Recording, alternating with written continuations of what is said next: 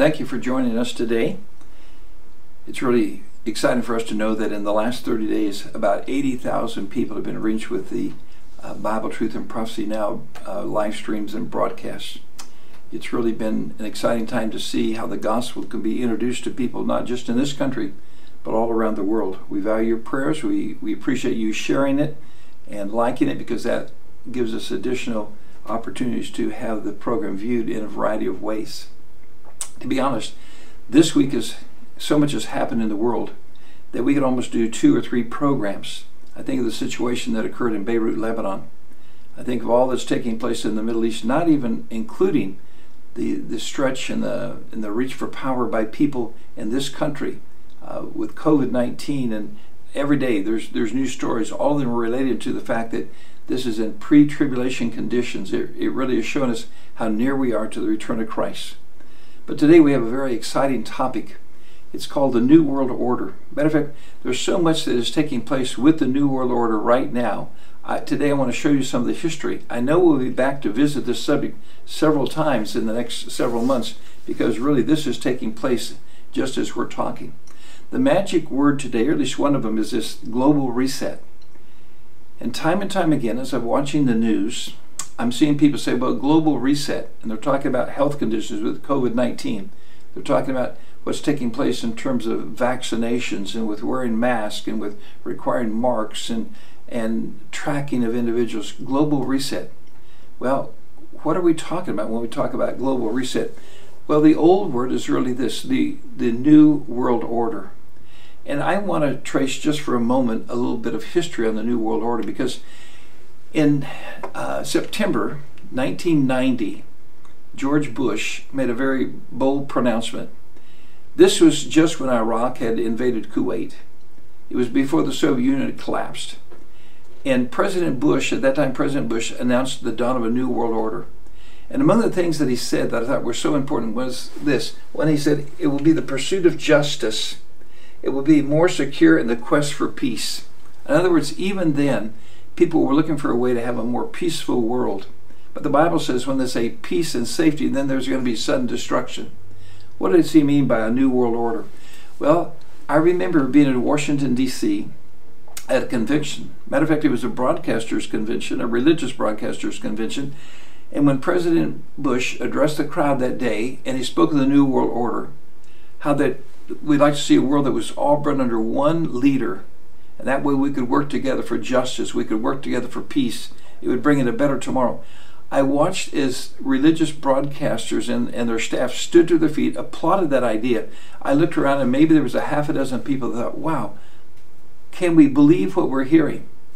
He just announced a one world government, how that this was going to bring in peace, and people that should know better by studying the scriptures were, were applauding it, saying, yeah, let's, let's do this. This is the way to bring about peace. My friend, there's no peace in human government.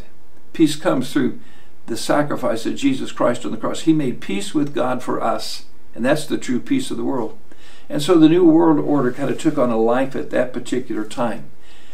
You see, biblically, if we go back to the book of Daniel, chapter 2, the Bible is very clear. Matter of fact, not one time, but three times the book of Daniel lists every world power, puts them in order, and describes the kingdom so that there's no doubt about who it is.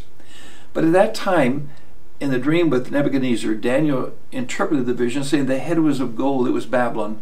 Then there would be Persia, Medes and the Persians, and then Alexander the Great and the Grecians, and the, the thighs of bronze, and then the iron legs standing for Rome. And then in the feet, it would be part of iron, part of clay. In other words, a revived Roman Empire the iron was still there from Rome, but there was something added to it. And it made a, a particular point to indicate that there would be ten, like the ten toes, there would be ten kings as well. Listen to what the Bible says. And in the days of these kings shall the God of heaven set up a kingdom which shall never be destroyed. And that kingdom shall not be left to other people, but it shall break in pieces, consume all these kingdoms, and it shall stand forever. So the Bible says this that when you see a revived Roman Empire and it has 10 divisions, then you know the kingdom of God is getting ready to come. And when it does, it will crush the man made human government systems and it alone will fill the world and it will rule forever. what a promise God has made and how important it is. But I want you to notice the time frame all the way back in the book of Daniel. 2,500 years ago, God told us what would take place. Now, as we go forward, to me it's very interesting that in 1957, the world saw something called the Treaty of Rome. I'm quoting really from a, a, a paper, a newspaper article at the Edinburgh Summit, and it compared this Treaty of Rome, saying it's really the revival of the old Roman Empire. These are their headlines Roman Empire to the Treaty of Rome, connecting Rome, who hadn't been around for 14 or 1500 years, to the Treaty of Rome and the new European Union that was come about in 1957. You might say, well, perhaps that was just an accident. They, did they really mean all that? I'm sure they did, and here's why. Look at this, again, from another European paper. When in Europe, do as the Romans do. And they talked about how that, that what is taking place right now in this revived common market was really an extension of the old Roman Empire. Or how about Time magazine? How to achieve the New World Order? Henry Kissinger talked about the need for a New World Order and how it would bring peace and security to every citizen in the whole world. Do you see how Satan is setting the, the baseline and setting the groundwork for a, a new world order that would be headed by an Antichrist? Or what about this from the European paper? The prophets and the politicians who shaped the European Union. And what's interesting, when you read the small print, it says this In the beginning was the Word, and the Word was spoken by a handful of far sighted prophets and statesmen a play on the Gospel of John, chapter 1, verse 1. Folks, you can't deny that they were talking about that very place because the Bible says, In the beginning was the Word, the Word was with God, and the Word was God, and they changed even the wording of that to suit their own, their own advantage point. Or just in case you're still in doubt, I want to show you a few more samples from this revived Roman Empire. Yes, it's an extension of the iron legs, that was Rome. It has something mixed with it. It has 10 divisions, the 10 toes. And as some of their official symbols, for example, let's take their coin. Here's a Roman goddess right in on the back of a beast. Why do I mention that? Well, here's why. Because in Revelation chapter 17, 18, and 19, it talks about how that this revived power, this political power that has 10 divisions, this last power before the kingdom of God is set up, will actually be partly described by a woman riding a beast. And so here's a German publication, and you see the Roman goddess on a beast. Or here she is with a European flag, or on the stamp, and it says begging to be worshipped. All these things indicate that these things are not done uh, in a closet, these things are done openly. You know what? One of the articles even said this Could this be the harlot, the prostitute of Revelation chapter 17. If that magazine could recognize what it was symbolizing, surely we as Christians can recognize what it's symbolizing. Well, if you read the Bible, here's what we'll find. Revelation chapter 13, the Antichrist comes to power. And when he comes to power, remember, he does it by signing a treaty with Israel. He promises them something having to do with worship. In our previous program, we talked about how that they found a red heifer how that they're sanctifying and purifying a priesthood. They're ready to sacrifice again. And the Antichrist is going to give them permission for three and a half years. Actually, he gives permission for seven years, but right in the middle, at the end of three and a half, he breaks the promise. He sets his own image up to be worshipped. And in Revelation chapter 17, the, the wording of it is incredible. Because remember, this was written 2,000 years ago. And the Bible says that what the Antichrist will need and what he requests and what he wants from Satan in order to rule the world, he says this I need an economic system. I need a way to control the world. I have to have an economic system of my own. Next, I need a military system.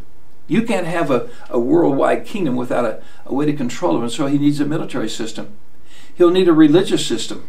I think that's where he gets the, the woman right in the beast. She, she will be a religious system for the Antichrist. You see, Jesus Christ has a bride, a chaste virgin bride, it says in 1 Corinthians. But the Antichrist, he doesn't want a virgin bride. He's willing to settle for a prostitute, a woman who would sell herself. And then he also needs a political framework, a political system. You know what? In Revelation chapter 13, where the Bible describes these things, what is interesting to me is it shows a combination of all the animals that were given in Daniel. And these animals coming together as one, they now have 10 horns with 10 crowns on them, speaking that there will be something of a revival of all these kingdoms. And they're going to put their power together to make one power, one kingdom to give to this Antichrist. How will it take place? Well, let's examine these four things that he says he needs in Revelation chapter 13. One of those was an economic system. March 2020. When COVID hit the world, the crisis, we saw an entirely new economic system. We watched businesses collapse. We watched governments collapse. We, we watched governments striving on a way how to, how to keep businesses from going completely out of business. Unemployment is rampant. Matter of fact, isn't it interesting that they're trying now to say this would be a great time to introduce a cashless society? Maybe it'd even be a good time to introduce a way to put a mark on a person and, and all your money is held in the bank. The bank can control and monitor every transaction. Well, just at the time when we have COVID going around the world, just at the time we're watching the world fail economically, at a time when we're watching governments give out handouts, have you ever thought, how are we ever going to pay for all the handouts? Let me tell you already, they're talking about the fact what if we just start with a whole new economic system? Let's just wipe out all past debts of the government. Let's have a brand new money system. Hey, they call it a path to a universal base income. You know what? We're looking at it. You know what the Bible says in Revelation 13? When the Antichrist comes to power, you will not be able to buy, sell, trade. You're not going to be able to, to hold a job. You're not going to be able to buy food at the marketplace. I don't even think you'll be able to go to school unless you have his mark, because you see, the mark then says you affirm his power, his grip on the world. I believe he will control the economic system. We're a step closer to that in the last several months as we watch the pandemic take place around the world. But the Bible also says he'll have a religious system. What a what a situation occurred. Again, notice the year 2020. Roman Catholics, pagans, even those that are evangelical, Muslims, Buddhists, they all gather what's called the, the Ring of Peace, the United Nations One World Religious Interfaith Ceremony in Germany, March 9, 2020. And together they said, hey, we're going to bring in peace. That's why it's called the Ring of Peace. They said it was a monument to the deity known to man. And they said it in combined Jesus, Allah, Buddha, a thousand other gods. My friends, that's not the Jesus that I worship. That's not the Jesus that's my Savior. You see, he wants a religious system. Oh, don't think for a minute. When the Bible says he's an antichrist, it means he will be religious. He's against Christ, but he's not opposed to religion. You see, religion dooms a person to hell, and Jesus Christ can bring a person to heaven. I know that's strong language. I know that I'll get reaction from people. They'll, they'll be incensed by the fact. And by the way, do you notice how they're doing social distancing as they stand around here, bringing in this, this ring of peace? They forgot about social distancing there. Well, here's yet another important chapter Revelation chapter 17. In Revelation chapter 17, we find that the Antichrist will imitate Christ every way he can. In chapter 13, he has a wounded to death, he'll resurrect. He'll fake resurrection. He doesn't have the power of death and resurrection. He'll fake it. It says as he begs to be worshipped. He says that he wants power, he wants control. You see, everything that Jesus Christ has, he has resurrection. He has a right to be worshiped. He will come in, in power and glory. He will indeed control the world. He'll do it in a very different way than the Antichrist will. Notice the map. The United Nations has already divided the entire world up into 10 regions. Isn't that an interesting number? The feet of Daniel's image had 10 toes. And right at this time, we're watching what is described in Revelation a harlot, a prostitute, riding on the beast. And it has the, the description of the beast of being the powers of the world.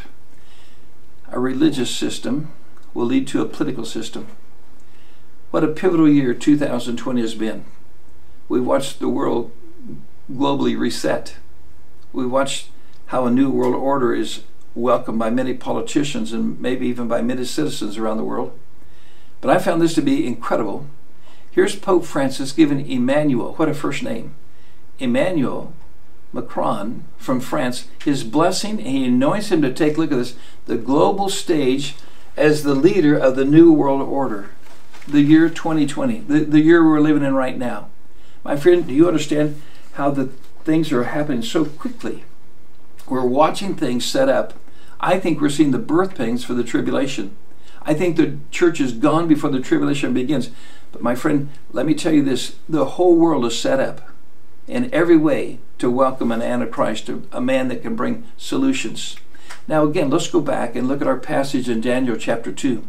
Because in Daniel chapter 2, remember, we saw all the world powers, starting with Babylon, Persia, and the Medes, and, and, and Greece, and Rome, and then this revived Rome.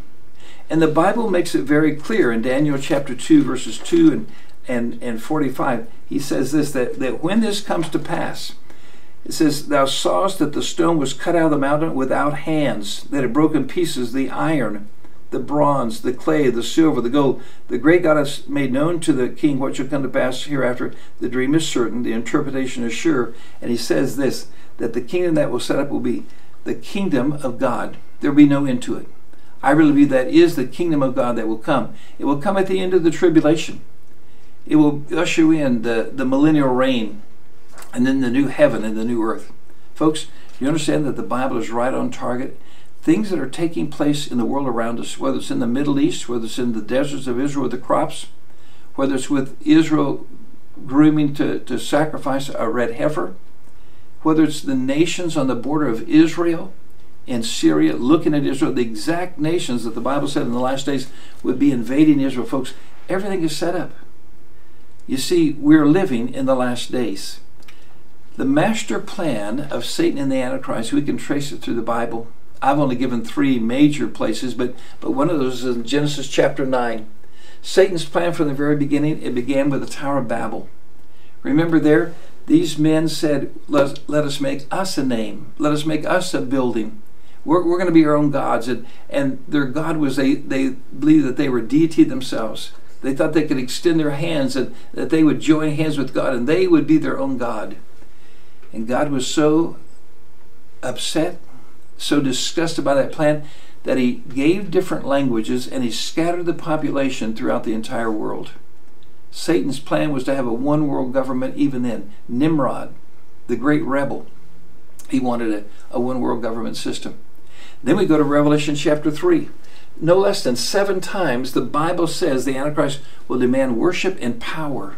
And it says he'll get his power from, from Satan as he as he makes a treaty with the world, as he tries to bring the world under his control by giving a mark of the beast, by having it so you can't buy or sell or trade unless you have that mark. And that mark is not a, a mark that we're taking today. I think it's a practice that's going on. I think it's a warm up to all that. But there will be a day when he says, you got to have this mark, otherwise you can't buy or sell or trade. You can't have a job. And somehow that number of 666, sometime we will take a look at that because, again, you know I like numbers. And I'm going to show you what I think is maybe the, the neatest explanation of what might be taking place with that incredible number. And then in Revelation chapter 7, you know what the Bible says? The Bible says that in those days, when he comes to power, when all the world is in a panic, when it looks like everything is falling apart, it says this And the beast that was and is not, even he is the eighth, he is out of the seventh, and goeth into perdition. And the ten horns, which you saw are ten kings who received no kingdom as yet, but they're going to receive power as kings one hour with the beast. These have one mind, and shall give their power, their strength unto the beast. And it says then that the beast he will actually go to fight Jesus Christ. Now the beast, the Antichrist, well, a beast is a good way to describe him. He's called the son of perdition. Jesus is called the son of man. Uh, they're, they're so different. It's unbelievable. The beast the Antichrist, he comes to bring death and destruction to people. Jesus Christ, he comes to bring eternal life to people. And the Bible says that there will be a, a clash between these two. And I'll tell you what, here's what's great. The Bible says who wins. Jesus Christ will win. Now, as we look at that and we see how this world is following the pattern exactly as the Bible said, this should give you incredible confidence in the written Word of God. That's why we have a written Word of God. It's so important because it's not my interpretation of the Word of God, it's the Word of God that's true. It's the Word of God that's faithful. It's the Word of God that gives us hope and concern to, to live for Christ in these last days. As we look at these things and how rapidly things are, are moving forward, remember, We talked about it being birth pains. And on birth pains, you know what? You can't reverse them. That They might slow the contractions down for a little while, but you never reverse it. And my friend, I think we're marching to the tribulation. And the promise of God is sure that before the tribulation can ever begin, before the, the Antichrist can ever demand a mark to be given on those that are believers, the church will be taken out and called the rapture. We'll meet him in the air. What a blessed hope that is. There are five marks of a failing society. And maybe the best way to describe these is, is found in a single verse in the book of Jude. Jude only has one chapter, verse 18. Listen to this how they told you there should be mockers in the last time who should walk after their own ungodly lust. Now, notice again, it identifies the last time. How many times in our lessons have we looked at the phrase in the last days, in the latter years? Here it is again, in the last time. And it says this they're going to walk after their ungodly lust. Ungodly things are going to be taking place. Ungodly things are going to become commonplace. And Jude writes about that being the last days. And so, what are some of these things? You know what? We could give a lot more indicators, but I've chosen five that I think are clear marks of a fading society. A time when the Antichrist will embrace these things and use it for his advantage to take worldwide control. Here's one of them abortion. You know what? Abortion is murder. And I say it because Genesis chapter 1, verse 26 makes it very clear that when God made man, he said he's going to make man in the image of God. So when you destroy a life, even if it's a life that, that's the fetus in a woman, that's still a, a, a soul. That fetus is alive. One of the great proofs of that is remember that when Mary came to Elizabeth, and the babe jumped in the womb of Elizabeth. And, and it refers to that babe as a person. That, that's a real person. According to the World Health Organization, every year in the world, there's an estimated 40 to 50 million abortions. That's 125,000 abortions a day. Let me tell you this. I look around at the world and they're so concerned with the, the pandemic and COVID 19. That's a fraction. That's a fraction of the deaths that take place with COVID 19 compared to abortion. You know what? God says He's opposed to murder, He's opposed to abortion. The book of Amos makes it very clear how God feels about it. And sooner or later, nations and individuals and, and, and people that condone abortion, God will judge. Now, I know it's not very popular to take a stand on that. It's almost a, an issue that's gone by the wayside. Why? Because the churches are afraid to say, well, you know what? This may not be socially correct, but let me tell you this it's Bible correct. It's murder. And God does not tolerate murder, and God does not tolerate abortion. You see, it's a mark of a failing society. You want to know why? We're willing to save the whales, we're willing to save the sharks, we'll save the green turtles. Uh, those are all matters that if you want to side with them, that's fine. But why is it that we throw out a baby? Why is it, why is it so important to, to wear a mask and a helmet and goggles, as they're now saying that we need to do, and we abort babies by the thousands every day? A failing society, murder is commonplace. Here's another one homosexuality and transgender. You know what the Bible says? The Bible says in Genesis chapter 2 that He only made two genders, male and female. I know some places I think they have up to 10 different different categories you can select. Well, God selected two, and God's the one who created them. Let me tell you how far down we have slidden in this world. Sports Illustrated. I'm not trying to sell you a subscription to Sports Illustrated. Matter of fact, I don't know that I ever plan to read another Sports Illustrated again as long as I live because in their swimsuit edition, they have a transgender who has made the, the swimsuit model of the year. Folks, that's as depraved as it can get. As you watch television, almost every commercial has to have homosexuality or transgender. The comedy shows, they're, they're saturated. Disney has it. The people, isn't this incredible? You know what? I believe that most of the people in the world believe that there's just two genders saved and unsaved. But for some reason, we've allowed them to, to cram this down our throats, and we begin to think that, well, maybe we're out of whack because we believe that there's just male and female. No, God is very clear. God judged Sodom and Gomorrah because of homosexuality. And let me tell you this, He's going to judge the world because of homosexuality as well. Indicators of a failing society homosexuality, abortion, murder. And here's another one evil, sexual filthiness, immoral conditions prevailing. In Genesis chapter 6, it said that these conditions were, were prevailing in Noah's day. I, I'm shocked as I see what's taking place. There's nothing that's taboo. Troll dolls. I, I don't buy troll dolls. I don't even like troll dolls, but isn't it amazing that they have transgender troll dolls? They have they have troll dolls that have uh, I, I don't even want to go into it. It, it. It's that embarrassing. It's, it's horrible. Listen, my friend, do you understand that we've gone as low as you can go? There's, there's no further you can drop. Or how about this book on Amazon? I mean, I'm shocked as I read it. I hope you'll be shocked too, because it shows a, a man holding a little boy, and, and he talks about how that, well, he must love me. And then they talk about going to bed together and playing. Folks, this is called evil, it's called filth, God judged Adam, uh, Noah's day, and God will judge our day for it. And you know something? The list goes on, and some of the things are so raw, so crude, I don't even want to show them on the screen. Can it get any lower than this? How, how, can that be called common reading? How can it be put into a children's book and almost invite children to, to play that way? For us to say that that's normal, for us not to take a stand, you want to know what it says? It says that we're so close to the end times and let me tell you this that it was in the days of Noah, so it's going to be in the days just before Jesus comes. And folks, we are exactly there. Here's a fourth reason the destruction of history. It's interesting that recently they call for a ban on history classes. A ban on history classes. I mean, come on. The, the, how, how ridiculous. You want to know why they want to do that? Because eventually they're going to say we ought to destroy the Bible.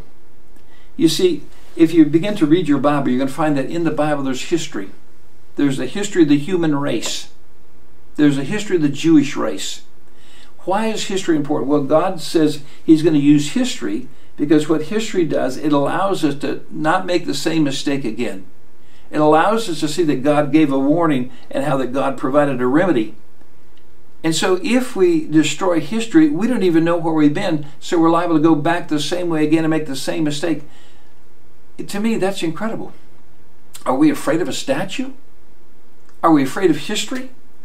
I, I, don't care what country you live in. I don't care what mistakes your forefathers have made. To have a history class is important so we know what mistakes they did make so that we can change and repent and, and go back from there. Huh. I'll tell you why. Because you see, what's interesting to me is the fifth reason the removal of the Bible and prayer from public arena. Not just schools. Oh, yeah, that's part of it. But homes, individual lives, and in churches. I, am amazed that, that people no longer read the Bible. They no longer carry a Bible. They can't find a verse in the Bible. Isn't it amazing that now they're saying that to gather to read a Bible, to, to worship, that's not permitted. But you can gather to burn Bibles, and social distance is not a factor. You see, they hate the Bible because they hate the God of the Bible. Five facts of a failing society, and we pass every one of them. I really believe that the flood of judgment is coming. The Bible clearly says that in the last days it's going to be like the days of Noah. The filth is there, the homosexuality is there, the perversion is there, the refusal to obey the Word of God, it's there. Folks, what more does God need to do to get your attention? the flood is coming, the judgment is coming. Well, it'd be horrible to say here's five signs of a failing society and not to say here's some things we can do. And I don't know that we can take all these on our lesson this time. I want to take a couple of them. And then we're going to add some of these into some of our future lessons. But here's a great one. This is in the book of James. And I want to read it to you because I think it's just so important that we, we understand that God has something that we can do during these last days. Here's what he says in James chapter 5, verse 7. Be patient, therefore, brethren, unto the coming of the Lord. Behold, the farmer waits for the precious fruit of the earth, hath long patience for it, until he receive the early and latter rain.